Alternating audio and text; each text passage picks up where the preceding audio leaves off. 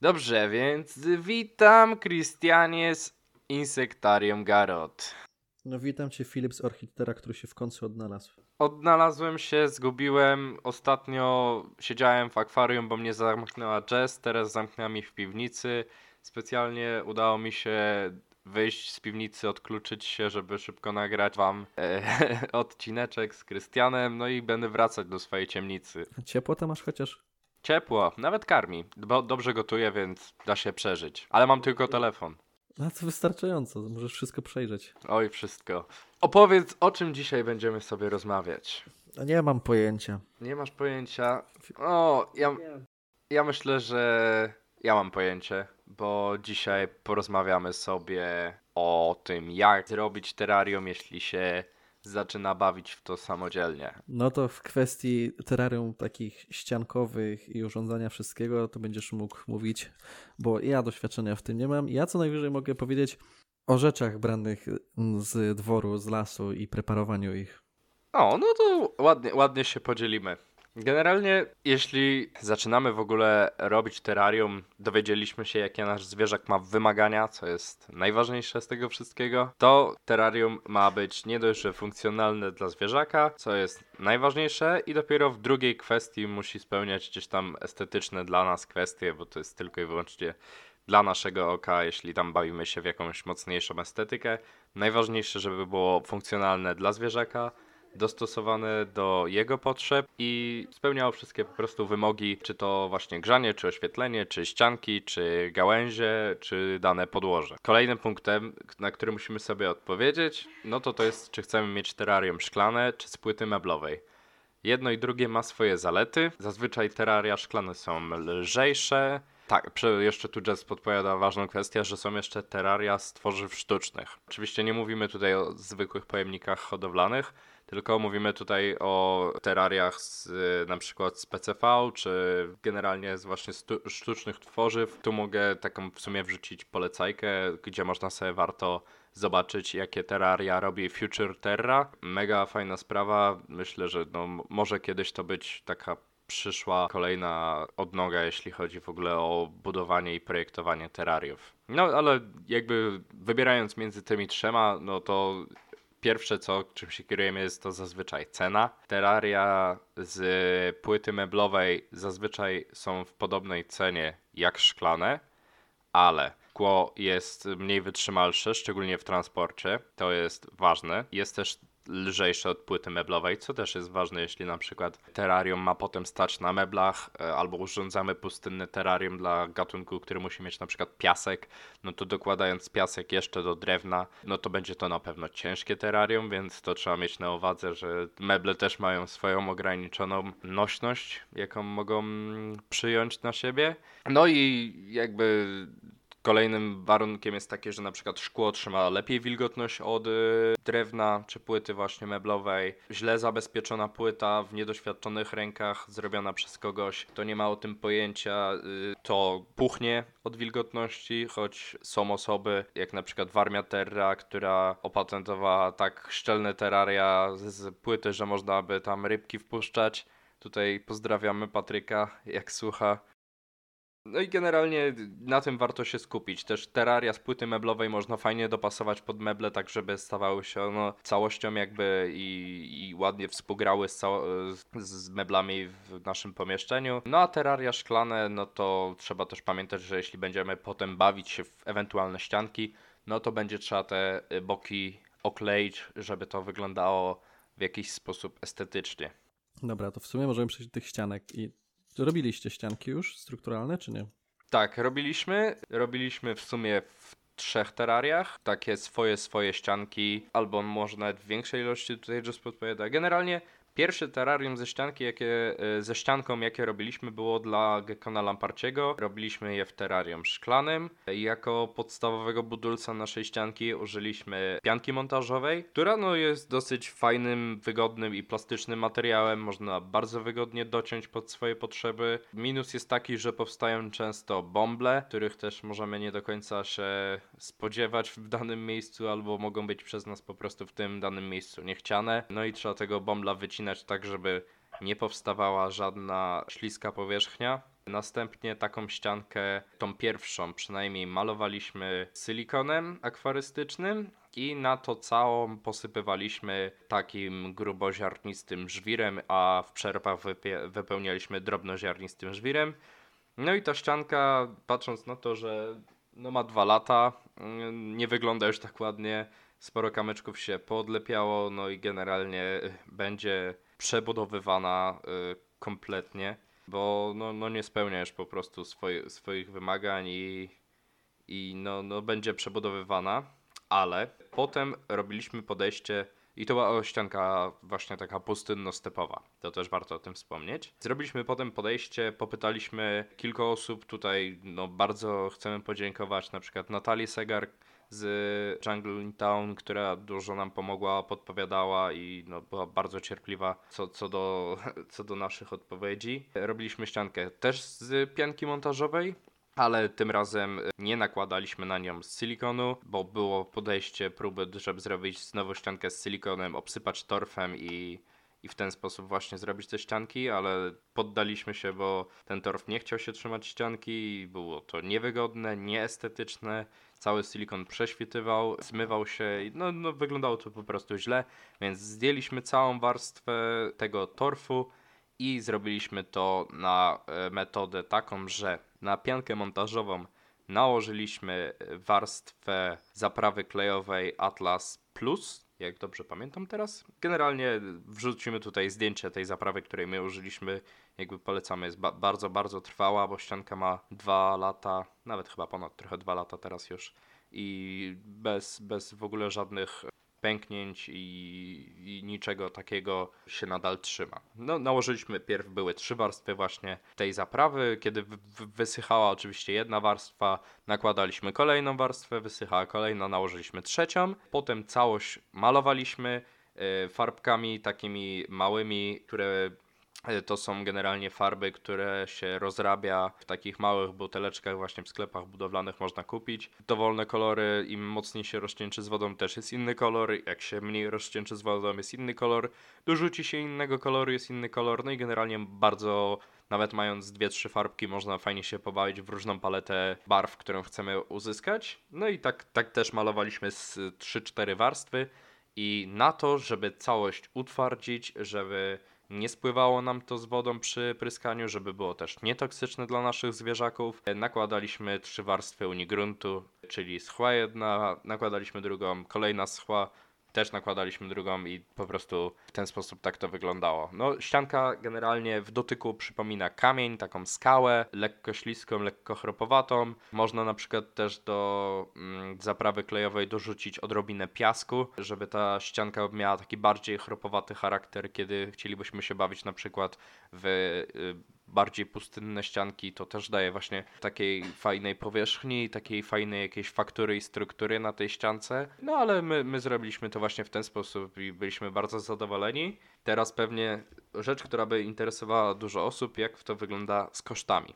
No to załóżmy na standardowym przykładzie terrarium 40 na 40 na 60 jeśli kupujemy, zazwyczaj kosztuje mniej więcej około 150 do 200 zł w zależności od kogo się kupi. Mówimy tutaj nadal o szkle. Podobne ceny są też samej płyty meblowej, choć zazwyczaj odrobinkę wyższe, dosłownie no może być parę złotych różnicy. Co do w ogóle jeszcze samej ścianki, to i na, w szkle i w drewnie dokładnie ta, ta sama metoda bez problemu się sprawdza. Wracając do kosztów, no to mamy koszt jakby samego terrarium. Koszt pianki my używaliśmy zazwyczaj około dwóch opakowań albo półtorej opakowania, czy są puszki, no to to jest około 60 zł. Zaprawa klejowa to jest e, następne około 30 do 50 zł, też tak dokładnie teraz nie pamiętam, ale zaokrąglimy to powiedzmy do tych 40, żeby mieć równo. No i sam Unigrunt to jest koszt jakichś 20 zł plus farbki, załóżmy takie jakieś trzy podstawowe kolory, to myślę, że całą cenę możemy wtedy zamknąć w około, no myślę, że nawet pół tysiąca to jest tak ze wszystkim, ze wszystkim. Teraz jak to wygląda z czasem, bo tu mówiłem, że to musi wyschnąć, żeby nałożyć kolejną warstwę i tak dalej, i tak dalej. My zazwyczaj każde schnięcie, czy to pianka, czy to, to farba, czy to unigrunt, to zazwyczaj dawaliśmy 24 godziny, Więc po nałożeniu jednej ścianki z pianki 24 godziny terrarium robiliśmy z trzema prawie pełnymi ściankami z pianki, no to mamy 3 dni, trzy warstwy zaprawy następne 3 dni, farba no to od 1 do 2 dni, no i trzy warstwy unigruntu następne 3 dni.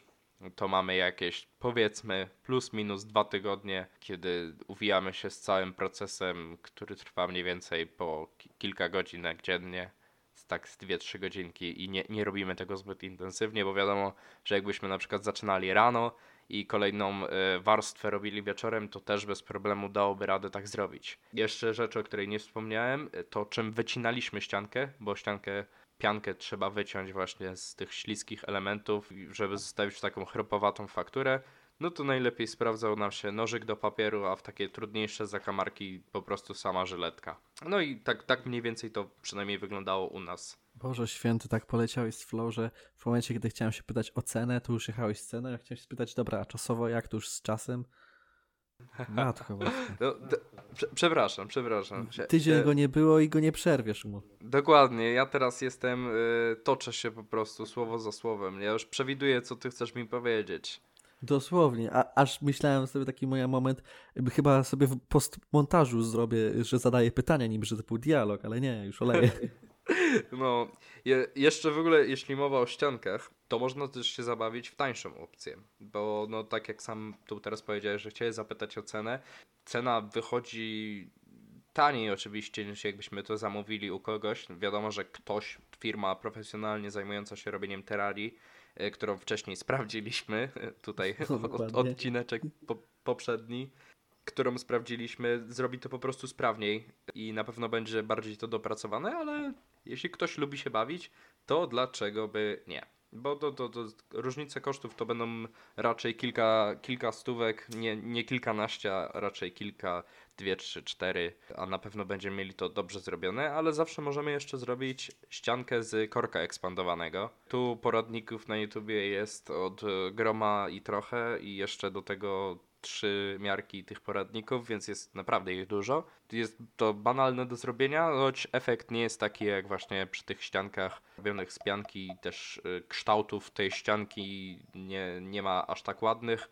No i zróżnicowanie właśnie co do kolorów, barw, odcieni i cieni też jest mniejsze niż właśnie przy, przy takim przy takiej ściance. No, mówi, że ten czasowo, to się w teorii zaoszczędzimy pieniądze, ale czasu dużo tracimy, żeby zrobić samemu.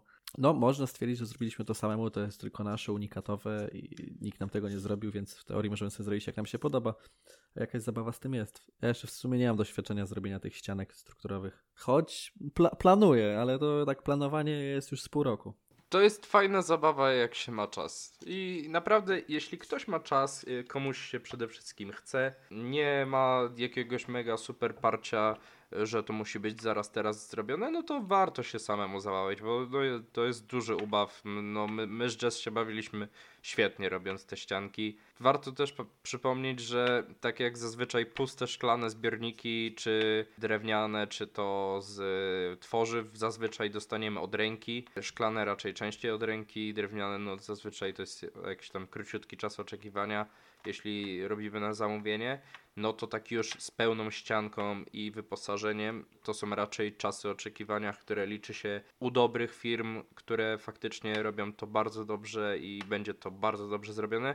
To jest czas, który liczy się już w miesiącach, nie w tygodniach. Dlatego no po prostu warto rozważyć, czy to jest aż taka duża strata czasu dla nas i jak bardzo nam na tym zależy, jak bardzo mamy duże zdolności manualne i jak bardzo nam się po prostu chce. Nawet z czystej ciekawości, żeby spróbować samemu coś no, zrobić. No, dokładnie. Tym bardziej, że zazwyczaj jeśli się takie rzeczy robi, to raz, że faktycznie jest sporo poradników, a dwa, że ludzie raczej często dzielą się, jak rozwiązać dany czy inny problem. Na przykład my chcieliśmy zrobić kiedyś wodospad ze starego filtra ferystycznego i w sumie bardzo, bardzo dobrze nam wyszedł, tylko nie, nie użyliśmy go jeszcze w żadnym terrarium, bo wyszedł nam troszkę większy niż się spodziewaliśmy.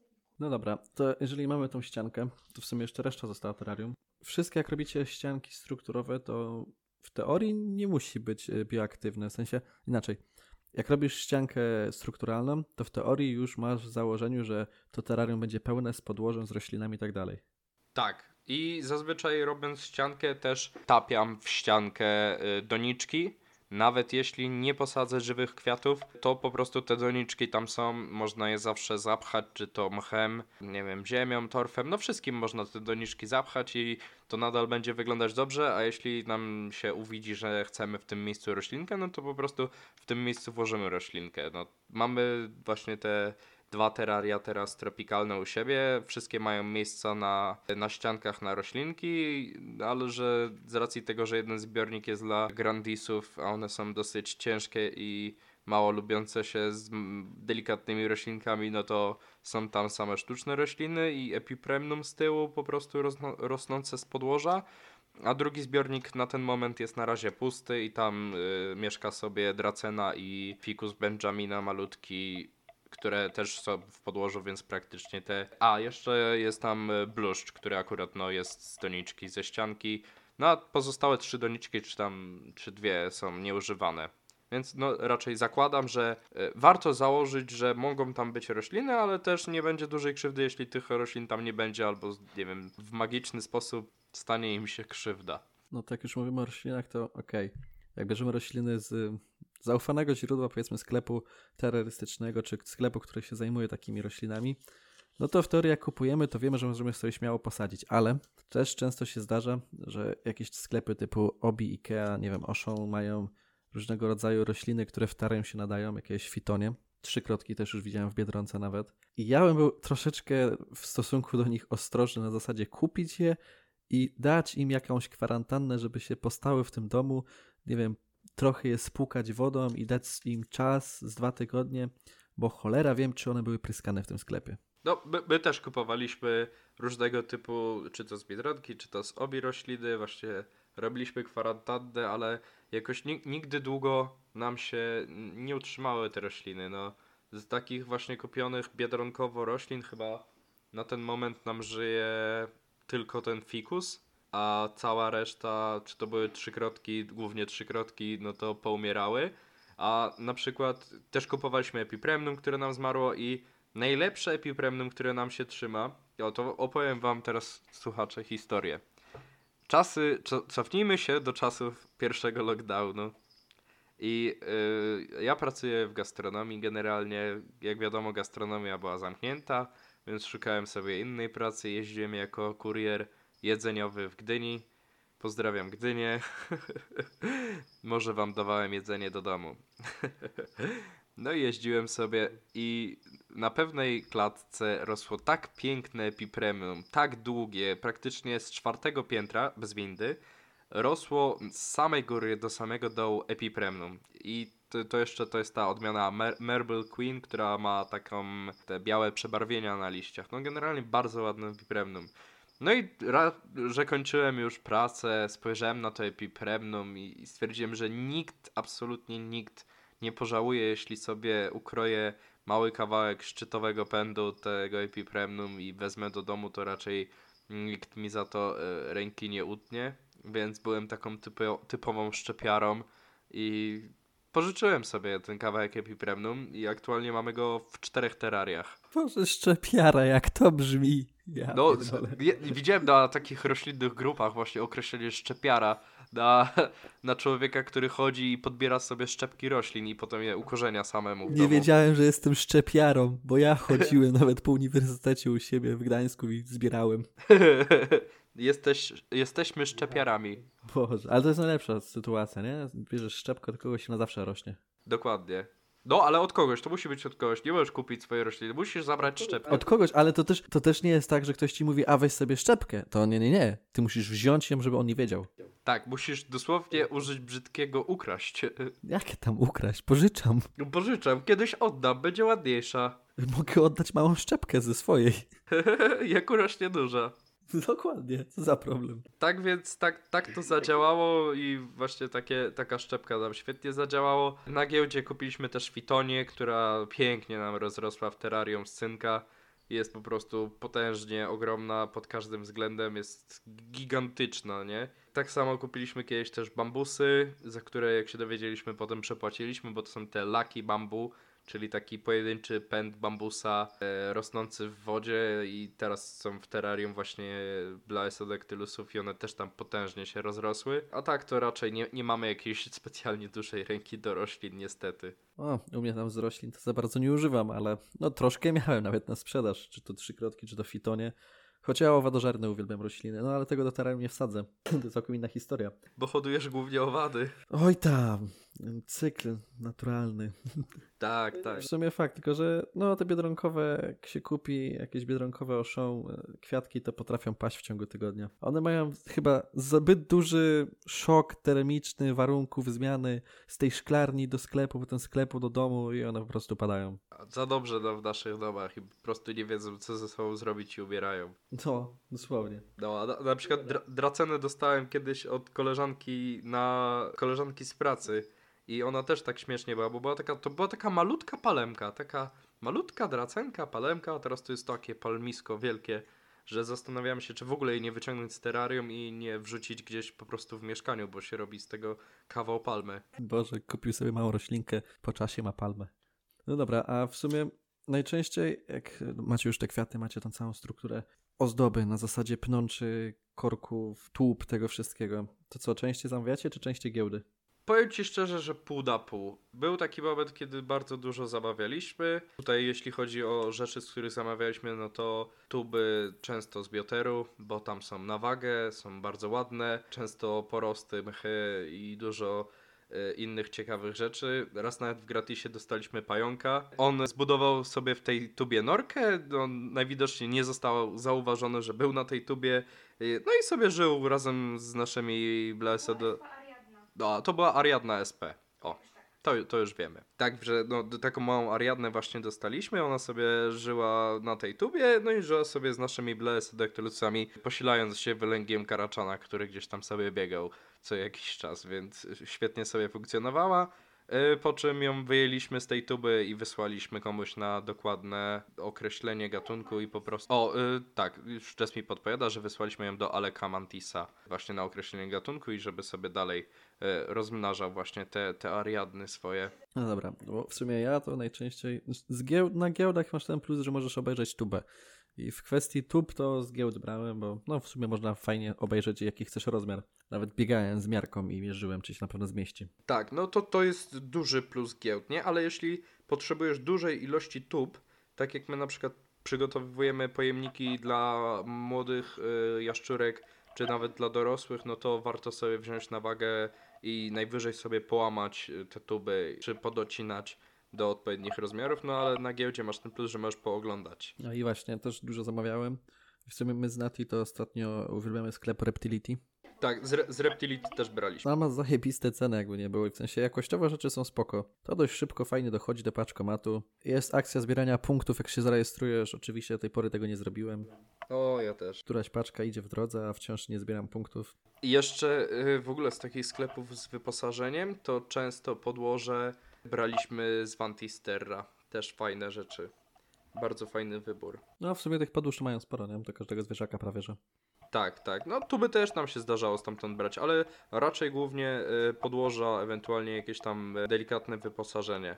I jeśli chodzi o wyposażenie, to na przykład dla, dla hodowców felsum fajne są bambusy. No a nie ukrywajmy, mm, tutaj może troszkę, y, tak jak już ładnie pochwaliliśmy te kilka sklepów, no to teraz im podniszczymy trochę ofertę, bo bambusy najlepiej się kupuje na Allegro, najlepiej w ogóle jeszcze od jakichś kwiatowych y, sprzedawców, tylko trzeba je dobrze wyparzyć i dobrze umyć ze wszystkiego, żeby, żebyśmy mieli pewność, że nie są tam polakierowane albo spryskane czymś, ale cena, cena w stosunku do jakości no, jest bardzo fajna. Można też sobie fajnie dobrać średnicę tych bambusów od małych, cienkich po długie, grube, no wszystko, dosłownie naprawdę każde bambusy, jakie tylko się chce, da się dorwać na Allegro i jeśli chodzi o bambusy, to polecam Allegro.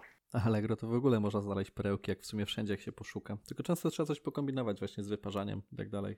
Albo przerabianiem. Nie, ale tak myślę. Jak mamy już wszystko, całe wyposażenie, no to to podłoże, to jak mamy bioaktywne, to teraz tutaj reklama szybko wjeżdża. Skoczogonki, ekipa sprzątająca, izopoty. Oj tak, polecam. Zapominamy o sprzątaniu. Pleśni nie ma. Odchody? Jakie odchody? Nie ma tego. Nie istnieją. chłopie, bie, bierz skoczogonki. Na co czekasz? Tak, yy, najlepsze skoczogonki tylko w Insektarium Garot. Dokładnie, a moje paczki to nie są takie zarodkowe, gdzie masz 10 skoczogonków. O nie, nie. Ty masz stare skoczogonków, że się boisz otworzyć pojemnika. Bo cię zjedzą, bo myślą, że jesteś pleśnią. Dokładnie. Tak, dygresując od tych skoczogonków, to nam się udało dorobić swoich, w sensie kiedyś kupiliśmy dawno, dawno temu jakąś zarodkową kolonię. Nawet nie pamiętam, czy to była giełda, czy to było jakieś Allegro. Y, Wrzuciliśmy do jednego terrarium i po prostu z tego terrarium cały torf przekładaliśmy y, na mniejsze paczki ze skoczogonkami. Dorzucaliśmy, no, żeby was nie skłamać, taką łyżkę kopiastą takiego właśnie torfu zamieszkanego przez skoczogonki do innego terrarium i praktycznie w każdym terrarium teraz są skoczogonki w potężnych ilościach. No, tak właśnie się rozwijają skoczogonki. Jeżeli ma... A nie, skoczogonki jest zajebista sprawa. Jak mają pokarm, to się rozwijają. Jak nie mają pokarmu, to się nie rozwijają. Po prostu utrzymają małą populację i tyle. Więc szansy na opanowanie nie ma. Tak, dużo ludzi na przykład, widziałem często takie pytania na grupkach, czy jeśli kupi się skoczogonki jako ekipę sprzątającą, to czy wyjdą z terrarium i, i nie wiem, mogą jakoś zagrozić, rozleść się po domu i że nie wiem, żona mnie wywali jak kupi skoczogonki i to wyjdzie. Raz, to jest wielkości przecinka na kartce i nie zobaczysz tego, jest to białe, małe, nie masz szans, żeby to zobaczyć. Dwa, potrzebuje dużej wilgotności, żeby żyć i na przykład do terrarium w pustynnych no nie nadadzą się jako ekipa sprzątająca, no bo potrzebna jest im ta wilgotność. Ale no jeśli wyjdą spoza terrarium, to w naszych domach zazwyczaj jest za mała wilgotność, chyba że ktoś ma basen zaraz przy terrariach, no to wtedy faktycznie, wtedy będą się czuły jak w niebie bo one, stuprocentowa wilgotność to jest dla nich super. No i po prostu one zdychają poza tym terrarium i trzy, że żyją zagrzebane w ziemi i to nie jest tak, że mamy potężną populację, która pokrywa białym kołdunem po prostu ziemię naszego zwierzaka, tak że on nie widzi nawet jaka jest kolor, kolor tej ziemi, tylko one żyją po prostu sobie y, w tym torfie i no nie przeszkadzają tam nikomu, a pomagają Plus tylko. ja zawsze powtarzam, zwierzę, które ma dobre warunki nie chce opuszczać terrarium. Po prostu po co? Nie, nie poszukujesz jedzenia, jeżeli masz go pod nosem. Dokładnie, dokładnie tak jest. Tak samo jest z prosionkami. My też mieliśmy prosiogonki i dostaliśmy naprawdę kliszówkę zarodkowej kolonii prosiogo- prosionków. Też wrzuciliśmy do jednego terrarium. To po roku, jak przeprowadzaliśmy się, gdzie te właśnie prosionki były po prostu tam wrzucone i zapomnieliśmy, że tam żyły, to wyciągnęliśmy 3,5 litra substratu z małymi prosionkami. No więc mówię, no, ekipa sprzątająca to jest sztos. To naprawdę, w sensie, a skoczogonki dla mnie są takim wybawieniem dla wielu zwierząt, że ja je praktycznie używam wszędzie, nawet do, po prostu profilaktycznie wrzucam je do izopodów czy do chrząszczy. Ja je wrzucam, że jakby była jakaśkolwiek pleśń, albo do karaczanów nawet, coś by się stało, nie wiem, zapomniałbym wyjąć, pleśniało, to na cholerę ma to pleśnieć i tam chorować, zaraz skoczogonki zjedzą i po prostu padną jak coś. No, taka, taka jest prawda. Kwestia, no sztuczne rzeczy, to w sumie, jak dalej mówimy o tym wystroju, to sztuczne rzeczy to jest tam whatever, cokolwiek, weźmiesz sobie, co znajdziesz, co jest dobre, wyparzysz i nie masz problemu, bo to ci nie spleśnieje i nic się nie stanie. I tutaj warto powiedzieć, że też warto na Allegro poszukać sobie hurtowni ze sztucznymi roślinami, bo ceny to są parę złotych dosłownie za bardzo ładne jakościowo rośliny. Teraz no nawet ciężko mi przytoczyć, bo bierzemy od kilku osób te rośliny, czy nawet te nasze orchidee i no po prostu jakość tych sztucznych roślin i ich wytrzymałość przede wszystkim no jest bardzo zadowalająca i nadal wizualnie spełniają swoje efekty i wygląda to fajnie. Aczkolwiek, no, wszystkie sztuczne kwiaty to jest po prostu liście, to jest, no, zajebiste, jeżeli masz dobrej jakości. To jest, musi być przede wszystkim sztywne, a nie takie mięciutkie, że się wygina w powietrzu. Warto też wspomnieć, wcześniej wspominaliśmy o protipach naszych w od pierwszym odcinku z protipami z, z lampami, że jeśli budujemy terrarium, no to albo możemy umieścić lampy w terrarium, albo umieścić lampy poza terrarium. No i jakie są plusy jednego i plusy drugiego? No plusy pierwszego, czyli umieszczenia lamp w terrarium, są takie, że możemy sobie dopasować półkę do terrarium i po prostu tam włożyć to terrarium, nic już nad nim nie stoi, idealnie nam terrarium pasuje, e, ale zabieramy w ten sposób przestrzeń życiową zwierzaka. Jeśli źle to zabezpieczymy, no to narażamy go też niestety na poparzenia. E, No i nie jest to takie do końca bezpieczne rozwiązanie, jakby mogło się pierwotnie wy- wydawać. ale jeśli używamy lamp poza terrarium, no to liczymy się z tym, że no niestety ucieka nam dużo wysokości w górę, gdzie musimy dodać właśnie jeszcze klosz czy tam oprawę do, do żaróweczki. No i musimy jeszcze jakoś dostosować tą górną szybę do tego, żeby tam właśnie było to grzanie, czy właśnie wkleić siatkę, tak jak my robimy, czy, czy właśnie położyć to na szybie i, i tyle. No plus jest taki właśnie tego, że zwierzę się nie poparzy, ale no tracimy wysokość w górę, no ale lampy zazwyczaj są też nieodłącznym mm, elementem przy hodowli co niektórych gatunków, szczególnie dziennych. No i warto tu też się zaopatrywać w lampy dobrej jakości. Tutaj właśnie na sklepie Reptility są bardzo fajne oprawy i, i świetlówki Arcadii, jeśli chodzi w ogóle o UV-ki, to polecamy świetlówki, bo ani te spiralne żarówki, mają mały sens. Y, teraz wchodzi jeszcze LEDowe UVB, które jest nie do końca przetestowane i w sumie nie wszyscy jeszcze wiemy jak to dobrze działa, ale to może być też fajna alternatywa dla świetlówek. No chyba, że komuś się chce bawić y, w zdecydowanie droższą sprawę, no to może zainwestować w metahalogen, czyli świetlów, y, i grzanie w jednym. To już w sumie komplet będzie. Jeszcze mia miałeś wspomnieć o rzeczach pozyskiwanych z lasu. Tak, właśnie mówię komplet z tych o twojej części, bo moja będzie krótsza, aczkolwiek ja tylko powtórzę to, co ty mówiłeś, że patrzymy przede wszystkim na to, co zwierzę potrzebuje, zanim zaczniemy myśleć o swoich preferencjach. I w kwestii tego, mm, nie wiem, może pojadę po kolei. Jak mamy modliszkę, tak jak zawsze wspominałem, że modliszki, no to dopóki nie są imago, to bym polecał jednak bez ozdób, tylko siatka na boku górze. Ale jak już mamy tą dorosłą, to bierzemy praktycznie, co nam się podoba. Z liśćmi, y, roślinami nie ma zbytnio problemu. No bo modliszka nie zje liści, więc nie mamy ryzyka, że jakieś weźmiemy trujące, trującą roślinę z trującymi liśćmi coś się stanie, bo modliszka po prostu tego nic nie zrobi, o ile to nie wydziela żadnej substancji. I wszystkie patyki, jakieś ozdoby, co dajemy, podłoża, to już jest z głowy, co chcemy, sam się... Ja mówię zawsze, że to jest inwencja twórcza właściciela, jak mu się podoba, tak zrobi grunt, żeby modliszka po prostu miała po czym chodzić, najlepiej u góry, po bokach, czy to siatka, czy jakieś patyki i będzie dobrze, jak jest dorosła. I często ludzie mi się pytają, jak mają, biorą straszyki, jaką roślinę mogą tam dać. I naprawdę można dać sobie podłoże, jakie chcemy, żeby troszeczkę trzymało wilgotność. Patyki, jakieś liście palmowe, mech, no, wszystko możemy zrobić jak chcemy, tylko po co dawać rośliny, jeżeli to zwierzę jest roślinożerne i teraz albo ono te rośliny zje, o ile to jest dla niego dobre jeszcze do zjedzenia, to pół biedy. A druga opcja, jeżeli to jest trujące lub coś, czego nie powinien jeść, to, to tak jakby podrzucałem mu truciznę, bo on prędzej czy później sobie skubnie i zacznie to jeść, mimo że ma coś innego do jedzenia. Więc jeżeli chodzi o owadożerne, znaczy fu, roślinożerne, to tak naprawdę tylko te liście, które on potrzebuje, czy to jeżyny, ten słoiczek, czy jakiś tam pojemniczek z jeżyną wsadzoną świeżą, a reszta ozdób może być już naprawdę według naszych preferencji. Jakieś liany, jakieś patyki, mówię, liście bananowca to są chyba takie fajne się nadają. Dość fajny klimat dają według mnie po prostu na tle.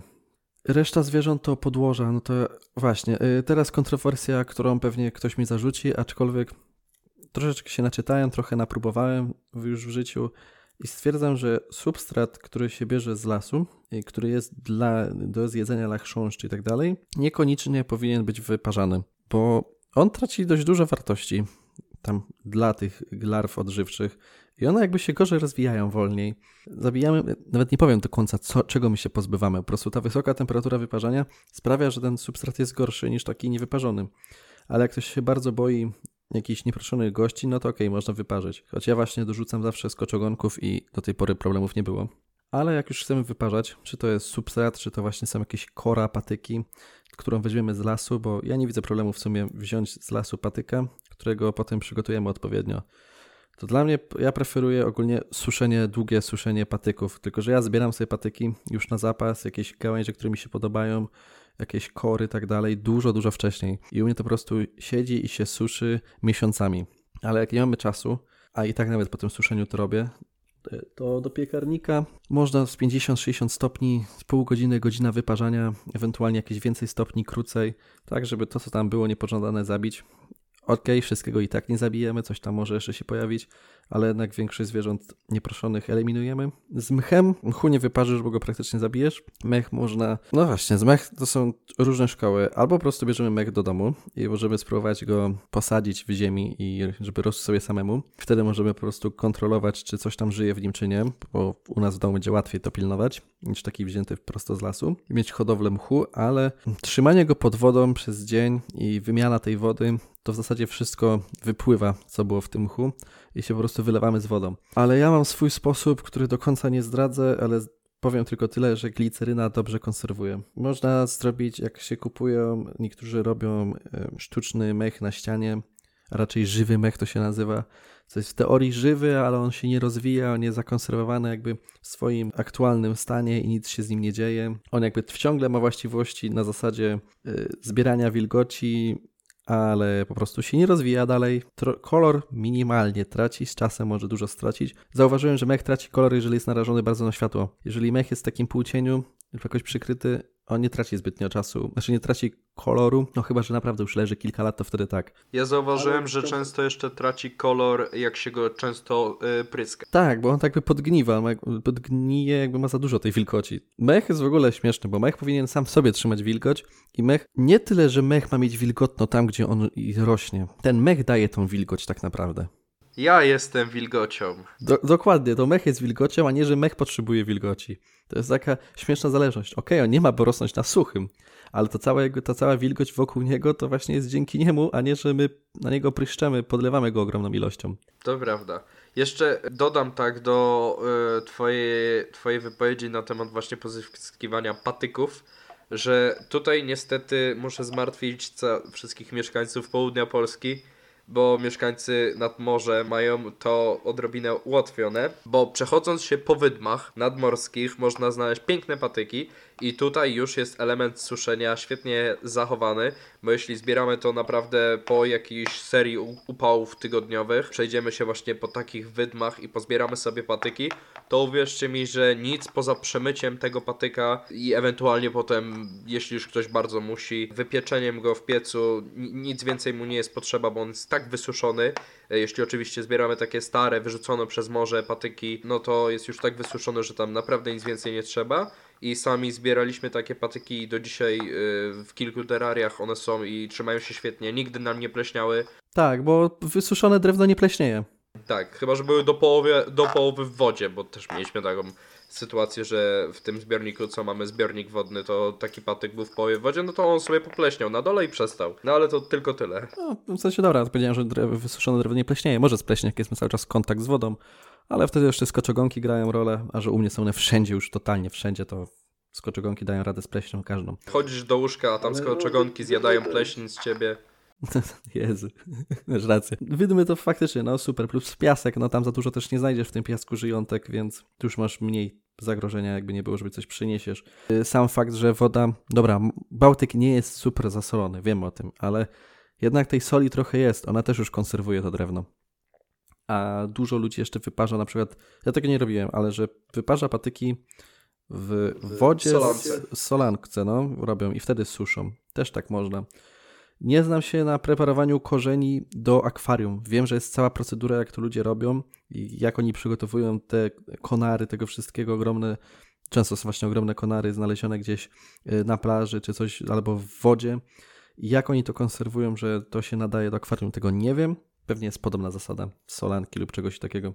Ja raz, raz w życiu konserwowałem korzeń do akwarium. Tak mogę cię zdziwić, że mam takie zaplecze, że raz czytałem i raz to robiłem. I generalnie na początku wygląda to tak, że zamknąłem korzeń w wiadrze, przywiąza- przykryłem go cegłą, żeby cały czas był na dnie. Zamknąłem go w wiadrze na tydzień, po czym go wysuszyłem do zera wyparzyłem w solance i przez następny miesiąc trzymałem w właśnie wiadrze z cegłą na nim i potem on tonął normalnie i bo znalazłem raz taki ładny korzeń i miałem kiedyś akwarium dawno temu i właśnie za dzieciaka naczytałem się na forach i tak zrobiłem i działało, więc podobna procedura. Ja no mówię, ja nie widzę problemu brania ozdób z dworu, jeżeli to się wyparzy i przy, no, odpowiednio przygotuje. Okej, okay, zawsze jest ryzyko, że coś przyniesiemy, ale jeżeli zadbamy o tą konserwację tego wszystkiego, pozbycia się, wyparzenie, to już jest naprawdę niewielka ilość. Plus trzeba robić z głową. naprawdę jak wrzucamy drewno w wodę, gdzie jest po prostu torf i woda stoi w miejscu to i bez wentylacji, to tam wszystko zgnije, to wiadomo. E, jeszcze tak mi się przypomniało, że bardzo fajnymi rzeczami jest, które możemy sobie właśnie pozbierać z dworu, to zbieranie w suchy dzień już jakby takich opadniętych dębowych liści. Dębowe liście to jest generalnie świetny antybakteryjny, świetna antybakteryjna rzecz w naszym terrarium, jeśli chodzi w ogóle o tworzenie dna naszego terrarium i właśnie pozyskanie ich z natury jest w sumie najlepsze. I zazwyczaj ludzie, którzy właśnie zbierają takie suche, dębowe liście, ani ich nie wyparzają, ani nie wiem, nic z nimi nie robią, nie myją, po prostu wrzucają do terrariów, czy to nawet y, na lignocel do węży i ma po prostu to świetne antybakteryjne właściwości i jest bardzo polecane. Osobiście nie robiliśmy tak, ale bardzo mocno zastanawiamy się, żeby zacząć na, y, tak robić, ale warto myślę o tym wspomnieć tutaj w naszym podcaście. No, tego nie wiem, bo nie robiłem, więc w sumie nie mam takiej wiedzy. Ja wiem, że używam substrat bukowo-dębowy i się z nim nic nie dzieje. No to, to, to może być zadanie domowe, możecie sobie posprawdzać na grupkach, czy faktycznie liście dębowe są takie fajne. Na pewno fajne są skoczogonki. ja dzisiaj mam dzień skoczogonków. Dzień skoczogonków. Przyjedziesz na następną giełdę i całe twoje stanowisko to będą tylko skoczogonki. Z tematu to nie ma zbytnio strachu, jeżeli dobrze preparujemy i zbieranie rzeczy w suchy dzień, nie deszczowy, jakimś latem, wiosną czy coś, jak słonko świeci, to też już mamy lepiej niż takie zbieranie mokrego. Nie dość, że to dłużej musi potem schnąć, jest więcej z tym babrania. No to na pewno jak to jest wilgotne, to więcej na tych zwierząt żyje. Po prostu wszystko, co było w glebie gdzieś głęboko schowane przed słońcem, nagle jak poczuło wilgoć i deszcz, to już jest po prostu na tych liściach na zewnątrz. To normalna procedura. Tak, albo zalewa im norki i po prostu wychodzą, bo nie mają gdzie uciec. Kolejna sprawa, tak jak mówisz, więc Zbieranie w suchy dzień, latem czy coś, to jest super pomysł i mówię, można zbierać z wyprzedzeniem. Jak się ma ktoś miejsce, gdzie położyć, żeby to schnęło, to nawet takie większe patyki niech sobie schną gdzieś tam, później można zawsze połamać na mniejsze. No to teraz słuchaj, świeżak i skup się, kupujesz sobie mieszkanie, bierzesz jedno pomieszczenie, żeby tam składować wszystko, co przyniesiesz z lasu. I od razu robisz hodowlę mchu, skoczogonków przede wszystkim i działasz. No, prze przede wszystkim skoczogonków, wpuszczasz je na to wszystko, co przyniosłeś z lasu. Ja wiem, że dużo ludzi krytykuje, ale no u mnie jest prawie wszystko z dworu i ja nie mam problemów ani z pleśnią, ani zwierzętami, jakimiś nieproszonymi gośćmi. No, tak, tak się powinno żyć. Nie, bo demonizowane jest mocno przynoszenie rzeczy z dworu, a no, prawda jest taka, że jakby nasz klimat oferuje nam dosyć fajne rzeczy, które możemy tam znaleźć i bez problemu możemy je przy... O Jezu, za, zaimplikować do swojego terrarium po prostu, żeby tam były w środku, ale co nie zmniejsza faktu, że też warto kupować na giełdzie, czy to właśnie tuby korkowe, które są świetną kryjówką dla wie, wielu typów zwierząt, czy płaty korka. Tuby korkowe, te płatki, właśnie płaty korkowe, te ścinki, te ścinki, takie drobne kawałki, one tak często pasują do małych zwierzątek, żeby tam uzupełnić te mini kryjówki im dać. No, my, my tak robimy, że jak kupujemy duże tuby i zazwyczaj się gdzieś nam połamią albo my je łamiemy, to te mini kawałki po prostu zostają. To, to, tak samo, nie? To zawsze się nada. Dokładnie, dokładnie. No a po, polskie kory, warto wspomnieć, że jeśli zbieramy korę, to kora z drzew iglastych się nie nadaje. Przynajmniej do gadów. Absolutnie. Nie, nie żywicza. W sensie sam fakt żywicy no, wyklucza. Tak, sam fakt żywicy i ta żywica jest bardzo mocna, y, źle wpływa na zwierzaki i po prostu iglastym mówimy nie. Szukamy drzew liściastych. Czy to, czy to patyki właśnie, jeśli nie są długo osuszone, czy kora nawet z drzew iglastych, y, czy liście, to właśnie y, drzewa liściaste, wszystko. Kora, dębu, w sensie, no ogólnie dąb i bóg jest wykorzystywany najbardziej w tej dziedzinie terrorystyki, co ja, co ja urzęduję.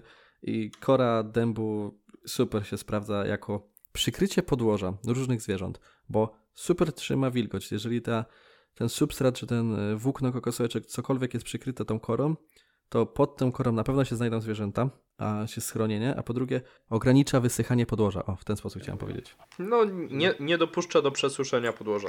Dokładnie w ten sposób. I ta kora nie dość, że jest dość ładna, ona przeważnie jest sztywna i ona fajnie leży i tam, mówię, zawsze jest wilgotno i dużo zwierząt może się schować. Jeżeli mam jakieś zwierzęta, które żyją bardziej w glebie, gdzieś tam kopią, schowane i nagle chcemy po prostu ich znaleźć, żeby zrobić zdjęcie, to wystarczy tą korę podnieść i tam jest na pewno cała masa ich. No, I protip. Tak samo z korami przecież tego dębu korkowego tam Zazwyczaj działa to też podobnie, tylko że tutaj mamy za darmo. Tak, za darmo to uczciwa cena. O, za darmo. Gratis to uczciwa cena. Ja w sumie już więcej nie mam do dodania. Ja myślę, że, też. Jeśli y, coś byście jeszcze chcieli dodać, no to zapraszamy Was do podzielenia się y, Waszymi myślami w komentarzach. No i to chyba by było na tyle z naszej strony, tak myślę, na dzisiaj. To ja też, więc hej hej, do następnego. Hej, do następnego, trzymajcie się. Edgewood.